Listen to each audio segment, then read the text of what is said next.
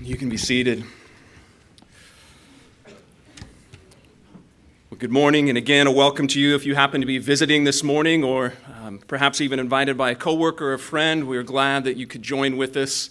And as we have sung of God's worth, as we have sought and to unite our hearts in seeking Him and in prayer together, uh, we continue to seek Him as we receive from His Word. So, would you take your copy of God's Word with me this morning and turn in your Bibles to Mark chapter 6? If you don't have a Bible, there should be one on the seat back in front of you. You can find it there. And the portion of Scripture we'll be looking at this morning will be on page 790. Mark chapter 6. We're considering this morning verses 30 down through the end, 56.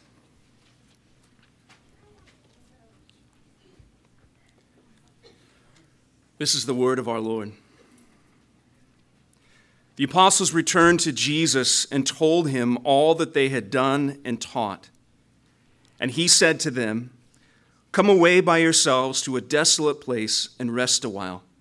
For many were coming and going, and they had no leisure even to eat. And they went away in the boat to a desolate place by themselves. Now many saw them going and recognized them, and they ran there on foot from all the towns and got there ahead of them. When he went ashore, he saw the great crowd, and he had compassion on them, because they were like sheep without a shepherd. And he began to teach them many things. And when it grew late, his disciples came and said to him, This is a desolate place, and the hour is now late. Send them away to go into the surrounding countryside and villages to buy themselves something to eat. But he answered them, You give them something to eat. And they said to him, Shall we go and buy 200 denarii worth of bread and give it to them to eat? And he said to them, How many loaves do you have? Go and see. And when they had found out, they said, Five and two fish. Then he commanded them all to sit down in groups on the green grass. And so they sat down in groups by hundreds and by fifties. And taking the five loaves and the two fish, he looked up to heaven and said a blessing and broke the loaves and gave them to the disciples to set before the people. And he divided the two fish among them all. And they all ate and were satisfied. And he took up twelve, and they took up twelve baskets full of broken pieces and of the fish.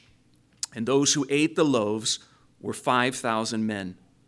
Immediately, he made his disciples get into the boat and go before him to the other side, to Bethsaida, while he dismissed the crowd. And after he had taken leave of them, he went up to the mountain to pray. And when evening came, the boat was out on the sea, and he was alone on the land. And he saw that they were making headway painfully, for the wind was against them. And about the fourth watch of the night, he came to them, walking on the sea. He meant to pass by them. But when they saw him walking on the sea, they thought it was a ghost and cried out, for they all saw him and were terrified. But immediately he spoke to them and said, Take heart, it is I. Do not be afraid. And he got into the boat with them, and the wind ceased. And they were utterly astounded for they did not understand about the loaves, but their hearts were hardened. And when they crossed over, they came to the land of Gennesaret and moored to the shore. And when they got out of the boat, the people immediately recognized him and ran about the whole region and began to bring sick people on their beds to wherever they heard he was. And wherever he came, in villages, cities, or countryside, they laid the sick in the marketplace and implored him that they might touch even the fringe of his garment. And as many as touched him were made well. Would you join in praying with me, asking that the Lord would help us as we consider his word this morning? Our God and Father, our prayer is that which we've just sung, that you would give us vision, that you would give us eyes to see what you have seen fit to write for us in your holy word. And Lord, we're asking not merely that we would see text on pages, black letters on white paper, but that, Father, we would see what you've intended, that we would see your Son, the, the risen Savior, the Messiah sent to deliver, to rescue your people from their sin. Father, what we're asking is that you would give us eyes of faith this morning to see things even that may be very familiar to us, see things that might be very absurd to us, and that we might see them with the eye of faith, that we would receive them, Lord, as you intended, that we might see your Son in all of his glory, that we might see ultimately our greatest need is to know him, to trust in him, and to be united to him. Help us, Father, wherever we may be at this morning that those truths may be known to us and by us, we ask in Christ's name. Amen. In 1731, Jonathan Edwards, pastor and theologian, would write The redeemed have all their objective good in God. God Himself is the great good which they are brought to the possession and enjoyment of by redemption. He is the highest good and the sum of all that good which Christ purchased. In other words, God is the gospel. The very single thing, every single thing promised to us in Scripture is not some disconnected thing that we seek, but as the Scriptures would teach and Edwards was seeking to clarify, it is the result of being united and reconciled to God Himself. God is the gospel. Perhaps think along the lines for a minute about forgiveness. You may even want God's forgiveness this morning. You may even be having some strong sense of guilt or shame. And if your understanding is simply that forgiveness is a thing that you're granted, which soothes, guilt and shame, what have you really received? Or you might be longing to be healed from a disease or to get a better job or to find a spouse, and then you hear God can actually provide the things that we lack. Does being a Christian then simply mean that you now have a higher power to help you accomplish the things that you could not by yourself? What the Bible would teach by way of illustration, examples, implications, and obvious clear commands is that God not only calls us to merely seek the benefits he offers, but ultimately himself. And this great need that we all have for abiding rest and enduring satisfaction, it's found not simply in what Jesus gives, but in seeing Jesus as he really is, revealed to us in the scriptures. But upon saying that, we should immediately then be asking okay, who in then is this Jesus? Who is this one that we're supposed to actually know and not just seek all the benefits he might be able to give? Well, what Mark does is he records the words and works of Jesus so that we too, like these men and these crowds, would be exposed to his divinity so that we would know something of his identity. Or to say it this way, we need to see Jesus as he really is so that we might know who he is. And then we find our place with him. We see this through really two narratives this morning two stories that are meant to be read together. We are meant to see who Jesus is through his provision in the wilderness, and then, secondly, his power over the waters. So let's consider first how we see Jesus in his provision here in the wilderness, and then we'll look at his power over the waters. Back in chapter 6, verses 30 through 44, we're given this story, this narrative of Jesus providing for the multitudes in the wilderness. I'm willing to bet that this is a miracle that's familiar to many. Uh, even, if, even if you're not a Christian, even if you do not read your Bible, you have some understanding that Jesus is the one who takes a few loaves and fish and he somehow provided for a multitude. But there's more going on here than just merely reading this story and saying Jesus has some raw ability to do what I couldn't do that Jesus has some raw ability to perform miracles. While that is true, that's not the ultimate emphasis of what Mark is doing here. Keeping our Old Testament in view, it provides really the depth of field that we need to grasp the significance of what Mark is putting together here. Because this passage, when you read it with the illumination of the Old Testament, you hear all of these allusions to biblical characters like Moses or Joshua, Elijah, perhaps even Elisha. And as you call to mind different Old Testament narratives, you hear echoes of the Exodus, of the manna in the wilderness with Moses, the familiar promise of Psalm 23 of a shepherd and a sheep and even green grass. And from this light, notice then what Mark draws out for us. Notice, first of all, in verse 34, that we are shown a shepherd with great compassion. I love the way the text reads here. He saw a great crowd and he had compassion on them. The original language speaks really of a sensation in the guts, used really to speak metaphorically of this emotional sort of response, where we often, in our terms, our language, we will say, that is just heartbreaking. Or that's just head spinning to even imagine. Or that is gut wrenching. We use those sort of euphemisms to describe what's happening to us. And when Jesus looked upon the crowds, he had compassion. He was deeply moved. He was aching for them. Now, in saying that, we could say, well, that's the opposite then of apathy, of callousness, of seeing something and being unmoved, of seeing a situation and just shaking your head.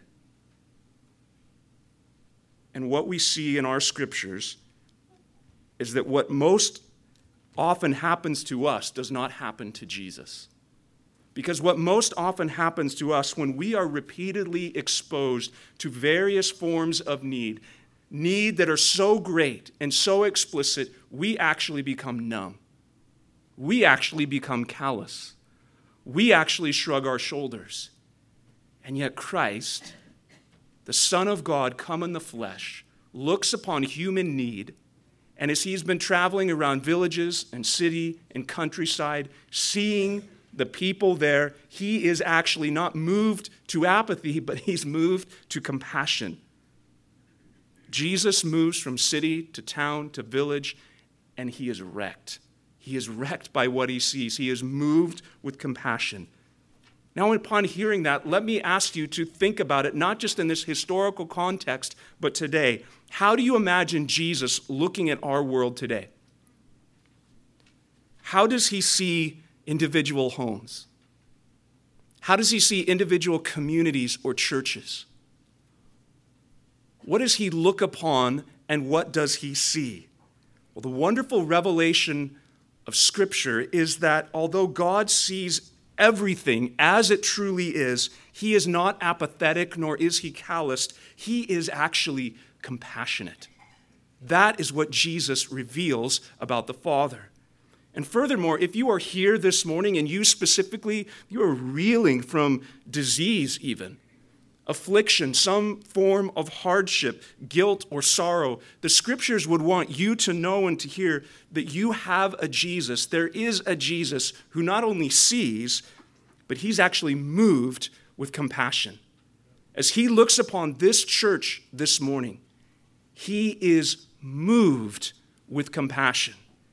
And friend, if that is true of you today, if you are here and you are recognizing that you have great need, and then to hear that Christ, this Jesus, is actually moved with compassion, I would encourage you especially to press in closely and to hear how Jesus responds to this sort of need. Mark tells us explicitly because he said he's not only a shepherd who has compassion, he's a shepherd who sees their true condition. This is also in verse 34. Jesus is not the one who just sees the effects of something and feels compassion. He sees the root cause and has compassion. He sees their true condition. What was it that specifically moved Jesus in compassion? Mark tells us that upon seeing the crowd in verse 34, they were like sheep without a shepherd. The Bible often uses sheep as this image to describe God's people. It's a favorite image of Scripture because sheep thrive when they're cared for, when they're fed, when they're protected, when they're led by a shepherd. But without a shepherd, they are vulnerable, they are weak, they are miserable and foolish. And Jesus looks upon the crowd and he sees that sheep without a shepherd. Jesus looked around and he saw these people actually being abused, beat up, neglected. And their greatest need in that moment was that they actually needed a shepherd. Because those who claimed to be their shepherds, which would be the scribes and the religious leaders and the Pharisees that Jesus has already had interactions with, and they have actually opposed him, those who would be these people's shepherd were most responsible for their condition. They were shepherdless because those shepherds were unloving, uncaring, self righteous leaders whom Jesus said, You just heap legalistic burden after burden that no man can keep, nor can you. And he looks upon this crowd and he says, I have compassion because these are not just sheep, these are sheep without a shepherd. Now, the image of shepherdless sheep has a strong Old Testament root. And it's really fully explained in the New Testament, but it's given to us its substance in the Old Testament. In fact, in Numbers 27, we're told that Moses was a shepherd himself, and he actually prayed for a successor that the people would not be like sheep without a shepherd. In the book of Ezekiel, we have this entire chapter devoted to rebuking the false shepherds of Israel who only take care of themselves, who do not take care of the flock, and so the sheep were scattered over the whole earth, and no one is searching or looking for them. And how does God respond to this great rebuke of these shepherdless sheep and these negligent shepherds? Listen to Ezekiel 34. For thus says the Lord God Behold, I, I myself, will search for my sheep and seek them out as a shepherd seeks out his flock when he is among his sheep that have been scattered, so I will seek out my sheep, and I will rescue them from all places where they have been scattered on the day of clouds and thick darkness. And I will bring them out from the peoples and gather them from the countries and bring them into their own land. I will feed them on the mountains of Israel, by the ravines, and in the inhabitant places in the country. I will feed them with good pasture, and on the mountain heights of Israel shall be their grazing land. There they shall lie down in good grazing land on rich pasture. They shall feed in the mountains of Israel. I myself will be the shepherd of my sheep. I myself will make them lie down, declares Yahweh. I will seek the lost, and I will bring back the strayed. I will bind up the injured. I will strengthen the weak, and the fat and the strong I will destroy. I will feed them in justice. In short, our Lord Jesus comes as the promised shepherd. When God said he will find his sheep, and he says, I will do this, Jesus shows up and says, These are sheep without a shepherd. And it is our clue that Yahweh has answered his promise, declaring that he will shepherd his sheep. I will do it, he says. He does not neglect, he does not abuse or beat his sheep. He goes after them, even to the extent that he actually will sacrifice himself to save his sheep. Friend, what you're hearing is that Christ is in the habit of finding his sheep in precarious and dangerous places that he seeks to rescue and to lead his sheep to green pastures and to still waters. And the hope for broken lives, your life, is nothing less than the Good Shepherd himself. This Christ, he has compassion. And this Christ, he sees your true condition. And according to Scripture, the primary way that Christ ensures his people are cared for is by what? Teaching them. That is the immediate connection that Mark makes in verse 34. Look at your Bible. They were like sheep without a shepherd, and he began to teach them many things. The primary way that Christ ensures these people are cared for is by teaching them. Now, this is really important because this right here gets at the heart of the human condition and your ultimate need.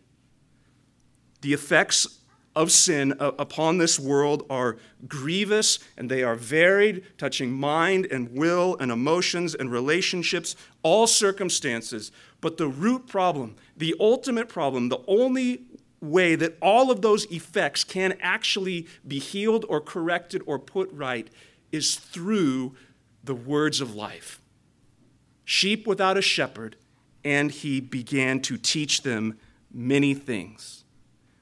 See, what we have here is that when Christ responds to the condition of these neglected people by teaching them, what he's doing is setting for us a model for ensuring healthy sheep.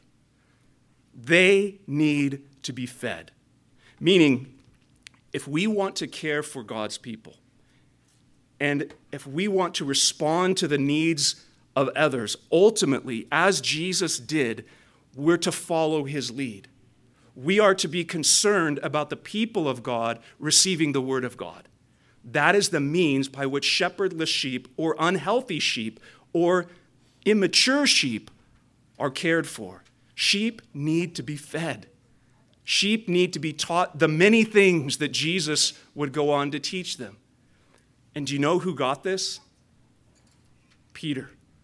Peter understood this slowly, but surely, and most soundly. Do you remember the end of John's gospel? The resurrected Christ, breakfast on the beach. He pulls Peter aside and he asks Peter a very searching question. He says, Do you love me more than these? And what is it that Jesus emphasized three times to Peter in his love for Jesus? How would his love for Christ be expressed and transmitted to God's people? Peter, feed my sheep. Feed my sheep. Feed my sheep. And what would Peter write in his epistle as he would seek to exhort his fellow elders? In 1 Peter chapter 5, I exhort the elders among you as a fellow elder and a witness of Christ's sufferings, as well as a partaker in the glory that is going to be revealed. Shepherd the flock of God that is among you. And what would Paul say to the Ephesian elders as he was preparing to depart from them? The exhortation that he gave to him in that port city of Miletus in Acts 20 pay careful attention to yourselves and to all the flock in which the Holy Spirit has made you overseers to care for the church of God, which he obtained by his own blood. Shepherds feed the sheep. And it's not just shepherds, because shepherds are simply an example to the flock. And so, what the shepherds are doing, that means there is an emphasis on how we relate to one another. The way that we care for one another best is ensuring that the words of life are put before our brothers and sisters. The truth that we need, the counsel that we need, comes to us by taking the word of God to one another. That is how we are fed. And the need, it remains for us today. So, can I ask you, pray for the ministry of God's word? Whether it's here from a pulpit being expounded, or whether it's amongst brothers and sisters opening up the word of life and beginning to read and to speak that to one another, pray for the ministry of God's word here at Veritas Church and other churches. Pray that churches would be filled with pulpits that proclaim the teaching of Scripture. And pray specifically that the members of these churches would have the, the word of Christ dwelling in them richly, that they would speak and teach and admonish one another in all wisdom because that is what sheep need. He is a shepherd, but he is, lastly, what we see here a shepherd who actually gives commands.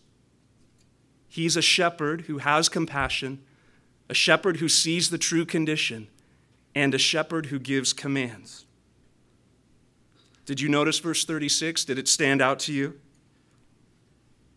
On the surface, Jesus' disciples their response, it actually seems reasonable and somewhat compassionate. They're concerned about the people's need for food. Jesus, it's getting late. You've been teaching some really good things, no doubt. We're a long way from any food. We've led these people out here. They need to eat. That sounds very practical and very considerate. It's actually Jesus' response when we read it at face value that sounds unreasonable in verse 37. You give them something to eat. It's a command. You give them something to eat. Now, where could they possibly come up with enough food to feed thousands upon thousands of people? Not only just the impracticality, remember what Jesus just instructed them a couple sections prior in Mark chapter 5. Jesus had just sent them out two by two, instructed them to take no bag, no money belt, to rely on the hospitality of others. They're not a, a group with great means. And a quick calculation shows that 200 days' wages could not supply the amount of food to feed these people. Now, because this miracle is most likely so familiar to us, we know how the story ends. We know Jesus takes five loaves, two fish, feeds a multitude of people, 5,000 men, plus women and children. But do not overlook the setup. Do not overlook the setup and how we get there. Christ commands his disciples to feed the people. Christ will ultimately do it, but he commands them to do it. What does this mean? It means that God uses means. God takes up secondary means to accomplish his purposes. The people need to eat, but Christ demands that the disciples feed them. Christ is the one who will ultimately satisfy them and feed them, but it's through the provision that the disciples offer to Christ. It came through what the disciples gathered up and brought to Jesus. And friends, God continues to do the same exact thing today. He chooses to accomplish His purposes through means. He calls you to pray. He calls you to go and to speak. He calls you to be patient, to bear with, to speak the truth in love. He calls you to come alongside. He calls you to be humble, to repent, to walk in faith. He commands. He uses means to accomplish his purpose. What has Christ commanded of you? He is your shepherd, isn't he? If he is, what is he commanded of you? Turn and look at your own life and your growth in godliness and hear him. Be holy as I am holy. Put to death the deeds of the flesh. Put on, then, compassionate hearts, kindness, humility, and patience. That's just looking at your own life, but perhaps you look beyond that and you look to your children or to your marriage, to your unbelieving coworker, to your neighbor, and you see the great need before you and you hear Christ calling you to love and to serve them. Do you see the nations? Do you find your heart breaking for Christ's name not being known among the multitudes? Do you look around and see weak and ineffective, unhealthy, malnourished churches and feel the sense of, oh Lord, please strengthen your church? What has Christ commanded? You give them something to eat. And like the disciples, do you find what you have appears to be woefully insignificant for the task? What about Moses? Come, I'll send you to Pharaoh that you may bring out my people, the children of Israel, out of Egypt. But Moses said to the Lord, O Lord, I am not eloquent, either in the past or since you've spoken to your servant, but I am of slow of speech and of tongue. What about Gideon? And the angel of the Lord appeared to Gideon and said to him, The Lord is with you, O mighty man of valor. And the Lord turned to him and said, Go in this might of yours and save Israel from the hand of Midian. Did I not send you? And Gideon said to him, Please, Lord, how can I save Israel? Behold, my clan is the weakest in Manasseh, and I am the least in my father's house. God commanded. Church, do not be surprised to find that the areas of need that Christ calls you to expose your greatest inability. That's pretty typical of how the Lord does it. Do not be surprised that the very areas Christ calls you to be obedient to Him in expose your great inability. You give them something to eat. Why? So that what is woefully insufficient is placed in the wonderfully sufficient hands of Jesus, so that His purposes are accomplished and in such a way that He actually gets the glory. That is what He seeks to do. It's not only that the people are satisfied, but that in doing it this way, Christ is glorified. That is the connection. And so, have you noticed the themes and the tones that make up this narrative? Have you noticed they sound somewhat familiar, especially if you've read through your, rest, your Old Testament and you've become familiar with the narratives that are there? What do we have here in Mark 6? Well, we have a multitude of people in a deserted wilderness. We have questions arising what are we going to eat? How are we going to be sustained? How will we be provided for here? So, what Mark puts together for us here in chapter 6 is that Jesus re- reveals himself to be the one who is sufficient to provide bread in the wilderness. Mark 6 is filled with all of these eschatological overtones that Jesus is the promised one who will rescue his people in the wilderness to sustain and satisfy them. Jesus is the one who provides in the wilderness. And what he does here, really the great emphasis, is not simply on his ability to somehow work wonders as, as if he's some birthday party magician. What he does here is what these wonders actually reveal. And the point of the richness of this Old Testament background, it's becoming brighter, it's becoming bolder here, because what we're seeing is that Christ, he's the true and the greater Moses. You heard of Moses, but look at this Jesus. You were called to trust in him, but now you're called to trust in him. Look and see how Moses just was the shadow of the greater one to come. Because this Jesus, he provides for his people in desolate wilderness. He is able to sufficiently provide for his people. And there's only one person who does that Yahweh. And here Jesus begins to feed the sheep. All of this really is only a reflection of what Mark said in the very first verse of this gospel when he announced good news. How did he introduce Jesus to us? Jesus, the Christ, the Son of God. Jesus, the Messiah. Jesus, the promised deliverer, who is the Son of God. And here we see more detail and more expression, more depth perception being built out, built out that we might see that very same proclamation in Mark chapter 1. Jesus, not only the one who provides in the wilderness, but consider this second narrative there in verse 45 Jesus showing powers over the waters. Now, by this point, we've probably become accustomed to Mark's frequent use of this word immediately. It's there again, verse 45. After a while, you may even be tempted to skip over it. You read it, but it's just a word. But in this instance, the immediacy, it's very real.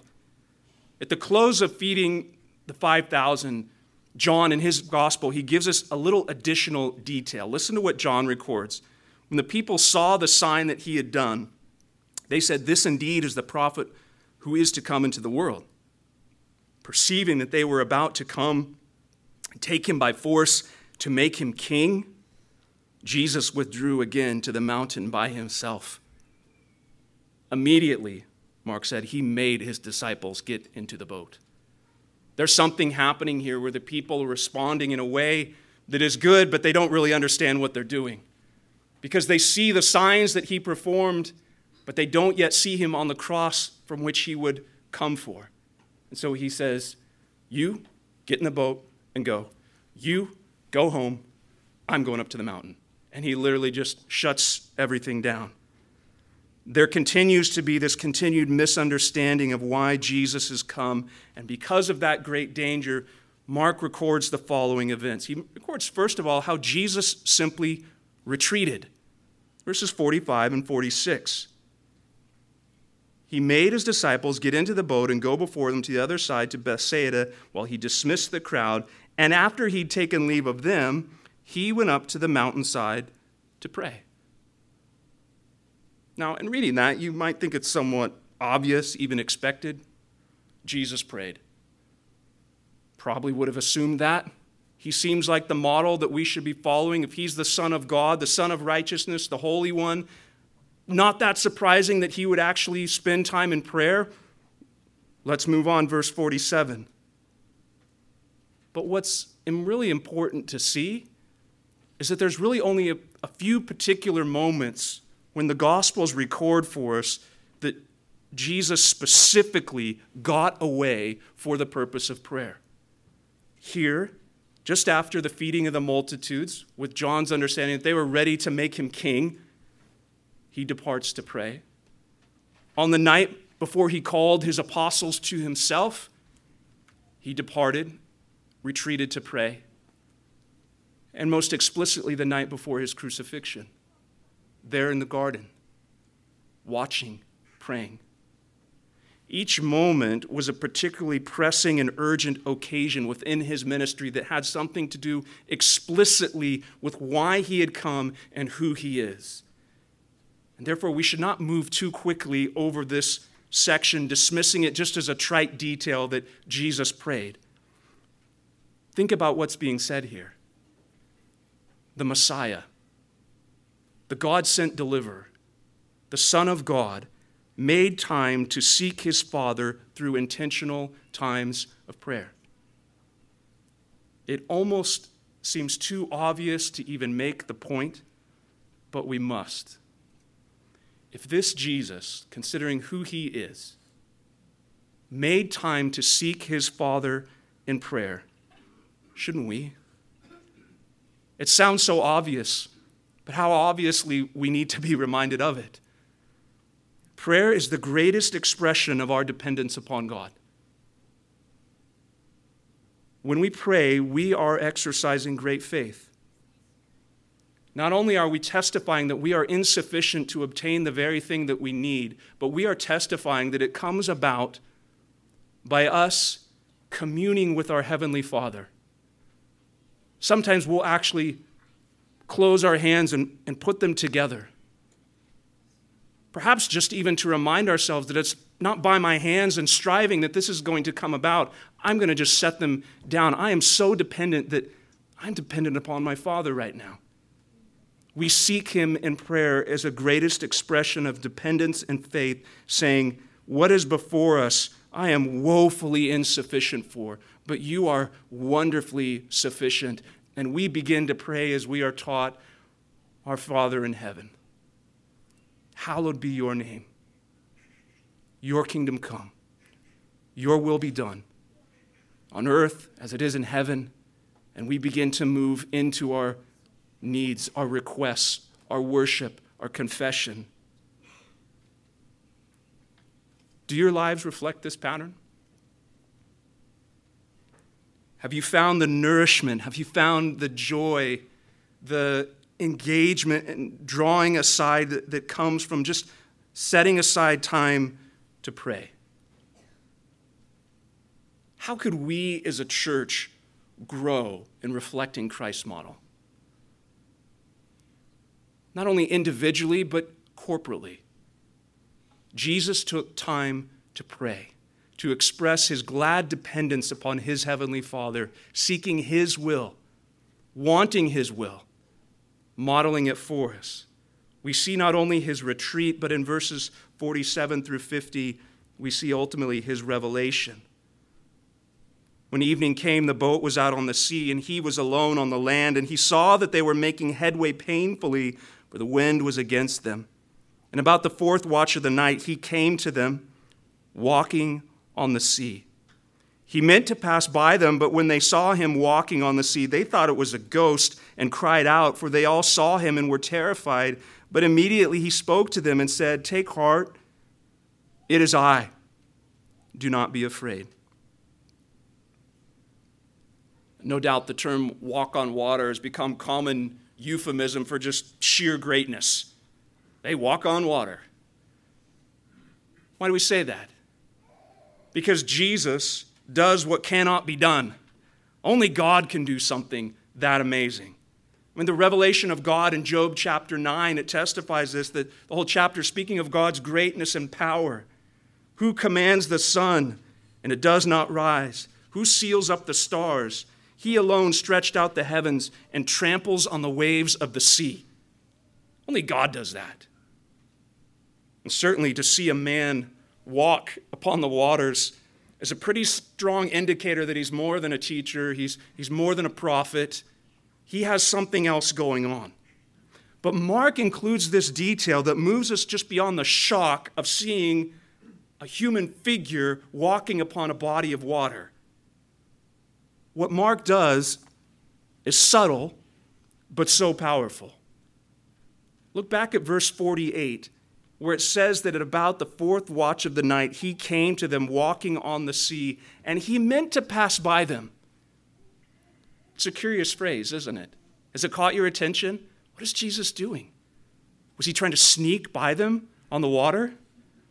Was he just meaning to pass by them so that they could see him? Was he trying to pass by so that he could come up alongside them and jump in the boat with them? What is Mark trying to say? He meant to pass by them. Well, again, it's only when we allow the illumination of the Old Testament to shine upon this passage that we see the emphasis of what Mark is getting at. This phrase, pass by them, it's not unique to Mark. It's not unique to the Gospels. It actually finds its bedrock in the book of Exodus. It's found elsewhere in 1 Kings and, and throughout the prophets, but its bedrock is in Exodus 33. If you have a copy of your Bible, turn over just so you can see these words Exodus 33, verse 18. The context is Moses' simple but yet mysterious request to see God. Exodus 33 18. Moses said, Please show me your glory. And he said, I will make all my goodness pass before you and I will proclaim before you my name, the Lord. And I will be gracious to whom I will be gracious. I will show mercy on whom I will show mercy. But he said, You cannot see my face, for man shall not live and see me.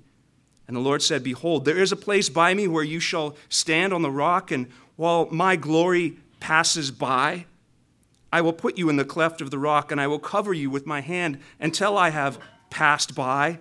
Then I will take away my hand, and you shall see my back, but my face shall not be seen. Verse 1 The Lord said to Moses, Cut for yourself two tablets of stone like the first, and write upon the tablets the words that are on the first tablets which you broke. Be ready in the morning, and come up in the morning to Mount Sinai, and present yourself there to me on top of the mountain. No one shall come up with you. Let no one be seen throughout all the mountain. Let no flocks nor herds graze opposite the mountain. And so Moses cut two tablets like stone, like the first. He rose early in the morning and went up to Mount Sinai, as the Lord had commanded him. And he took in his hand the two tablets of the stone. And the Lord descended in the cloud, stood with him there, and proclaimed the name of Yahweh. Yahweh, the Lord, passed before him and proclaimed. And we have the name of God. He meant to pass by them. He was there on the waters. He meant to pass by them. And as we read our scriptures and those echoes of Old Testament testimony resonate in our ears, we're meant to hear them and say, What is happening here is the revelation of Yahweh. God passed by them. This is a massive billboard here in Mark's account that clues us in as to who this Jesus is. This is Yahweh who passed before Moses, who passed before Elijah. When he reveals himself, he says, I will do this in such a way that I will pass before you. And Jesus treads upon the waters and he passes before them. Jesus does not only what only God can do, he says what only God can say. Because there's something more here. If we're thick headed, it gets better. Because when Jesus passes before them, look what he says in verse 50. He spoke to them and said, Take heart, it is I, do not be afraid. Now, one of the more repeated phrases within the Gospel of John is this repetition of, I am. Many of you are familiar with the I am statements. I am the bread of life. I am the light of the world. I am the door. I am the good shepherd of the sheep. And of course, all of this, every time that Jesus says that in John, I am, it is really this hyperlink back to Exodus 3 when the Lord reveals himself to Moses in the burning bush and he says, I am who I am. I am the self existent one. I am who I am. And when that name, Yahweh, I am, is translated into the Greek, it is done so as ego eimi. And what's interesting, if you pick up a copy of the Septuagint, which is a Greek translation of the Old Testament, which would have been familiar to Jesus and to his disciples, what you find in Exodus 3 is ego eimi. I am. And what you have here in Mark chapter 6, verse 50, is take heart, ego eimi. Or literally, I am. What Jesus says is only what God can say. Take heart. The I am is here. Do not be afraid. When Jesus spoke these words upon the water, he was not merely showing his disciples, waving to him, Guys, it's me. It's okay. I'm not a ghost. It's me. He's doing so much more than that. He is telling them, Take heart. I am. I am that I am. Yahweh is here. Do not be afraid. What Jesus is doing is giving us a glimpse of his true identity so that we might see it is full divinity. He is Yahweh. He's greater than Moses, he's greater than Elijah, he's greater than John the Baptist. He is Jesus Christ, the Son of God. Yahweh has come in the flesh to be the shepherd that satisfies and sustains his people. He is the one who treads upon the waters, commands the seas, and says to his people, Take heart. I am. Do not be afraid. Friends, when you see Jesus in the scriptures like this explicitly, you are seeing God's fullest revelation of himself. The God who cannot be seen reveals himself to us in the person of Christ the disciples have been directed by Jesus to, to pass through the waters, and Jesus reveals himself as the one who will be with them in the waters. The God of Moses, the God of, God of Abraham, Isaac, Jacob, Isaiah, David, keep going. He's come to rescue his people. He treads upon the waters and he says, I am. Do not be afraid. How do they respond to this? Because Mark causes the record needle to scratch. We hear that, and we want to just stand up and begin to sing the doxology. But what happened to these men? Look back at Mark 6, verse 51. What Mark records actually is that upon hearing those words, Jesus got into the boat with them, the wind ceased, and they were utterly astounded. For they did not understand about the loaves, but their hearts were hardened. Mark is unique in his account. He doesn't just tell us the disciples were astounded. Well, up to that comma, we would say, understandably so. Comma, for. He says the reason for their astonishment was owed to their ignorance and their hardness of heart. They didn't understand about something because their hearts were hardened. What Mark is saying was the reason for their astonishment was not that they saw ego eimi. They didn't understand what they were seeing. They thought he was a ghost. They should have recognized him. And Mark says the reason they should have recognized him is because of what happened with the loaves. These two accounts are connected. That was meant to show them something that would help them upon the waters. They saw Jesus provide in the wilderness, and they should have recognized him on the waters, but they didn't. Their hearts were hardened. They didn't understand about the loaves. They saw the signs, but did they really see the signs? They saw five loaves, two fish feed thousands. No doubt. Mark gives us the detail 12 basketfuls. Did that mean each disciple literally had leftovers? But they didn't understand. Their hearts were hardened. They saw the signs, but did they see the significance? Meaning, Jesus is the self existent, eternal God who comes in the flesh, or is he just a more powerful version of yourself? Because that's a real temptation. I can't feed 5,000, but Jesus did. He's pretty powerful. He's more powerful than me. All of this is driving at the center of this gospel, which is found in Mark 8, when Jesus asks his disciples, Who do you say that I am? Who do you say that I am? That's what all of this is driving at in Mark's narrative. That we would be confronted with this same question. And so I ask you this morning who do you say that Jesus is? If you continue to see him as one who is just a little more loving than you, someone who's like you but more patient than you, someone who's just a bit more holy than you, like you'll give him that, someone who is just a bit more wise than you.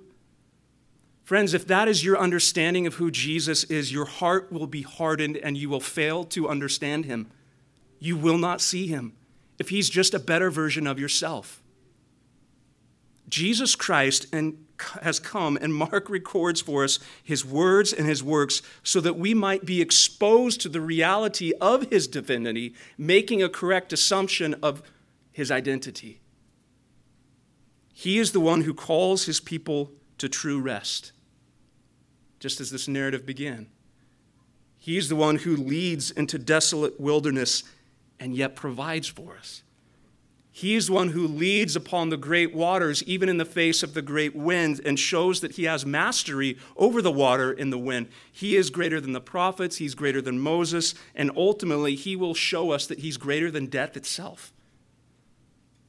Friends, how often, though, we convince ourselves that our greatest need is simply what God must provide for us, whether that's a provision of bread, peace in some storm, or the solitude that we crave, but what the scriptures would show us is that our greatest need, your greatest need, is to see Christ as he is, not just what he gives.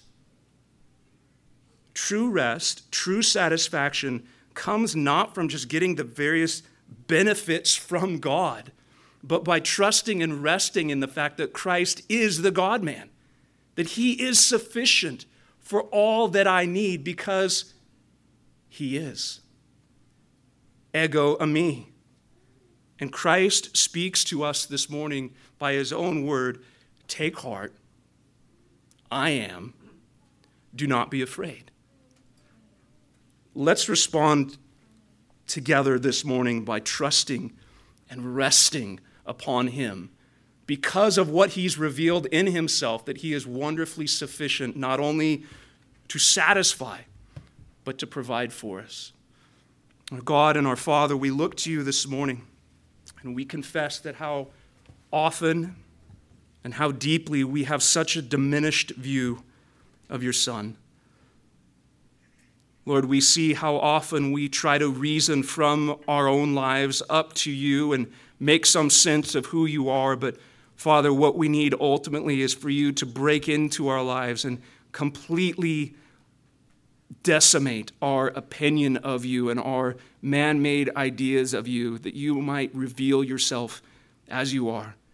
And we rejoice to know that you have done that, that you have not only broken into our world, but that you have given us your word, which so clearly expounds and proclaims through example and implication and clear command and testimony that you are the Christ, the Son of God. Father, we ask that you would cause that great truth to permeate our minds, our hearts, our affections, that you would continue not only to conform us to the image of your Son by showing us your sufficiency and your great sovereignty, but Lord, that you would call us out of darkness and into your marvelous light, that we would see you as you are. Lord, I pray this morning that you would draw sinners to yourself. Save us. Continue to sanctify us, Lord, and continue to bring great glory to your name through this process, we pray. Amen. Church, this table before us, it reminds us yet again that Christ did not come merely to give bread, but to be the bread of life. This table reminds us, as we saw this morning, that when he walked upon the waters, it wasn't just to display this, this raw display of power. But this table tells us that all that the power that resides in God is now for his people working all things together for good. Who Christ is and what he has done is explicitly put on display in the bread and the cup. It's given to his people to testify who he is. And so when we gather around this table, we are saying to ourselves and to the world, God is the gospel. That's what we're doing. That's what we're saying when we eat and drink.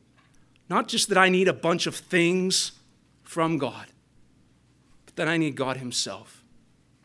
And these elements testify to that great truth that God unites sinners to Himself through His Son. And that is why our ultimate need is not found in detached blessing that Christ gives, but in union with Himself. Paul would write to the Corinthians in 1 Corinthians 10 16, the cup of blessing that we bless?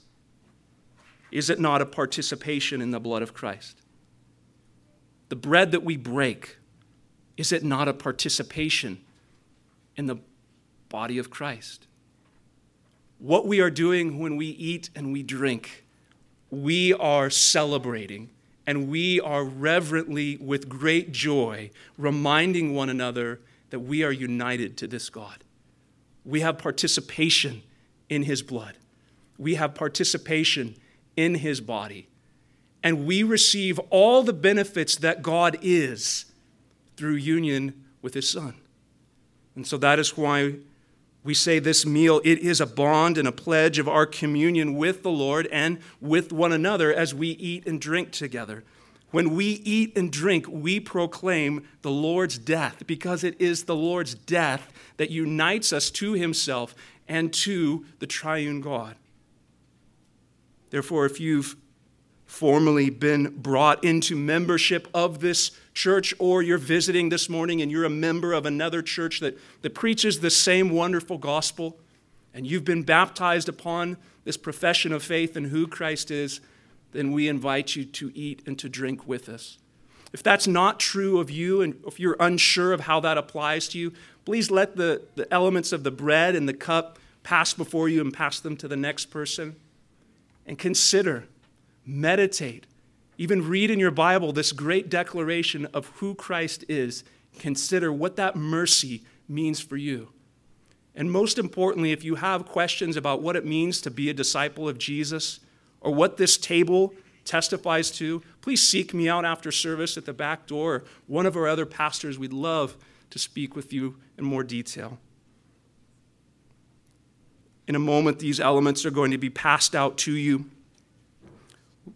We'd ask that you just pass them along the aisle. And parents, if there's a gap between you and the next adult and a kid between you, it's okay to stand up and hand them to the next person in the row so that we don't have wobbly trays making their way around. We'll pass the elements out, but as we prepare to receive them, let's set our hearts and minds aright as we consider coming to the table as we sing uh, the song that we sang last week, as we're trying to become more familiar with it the power of the cross. Let's come to the table.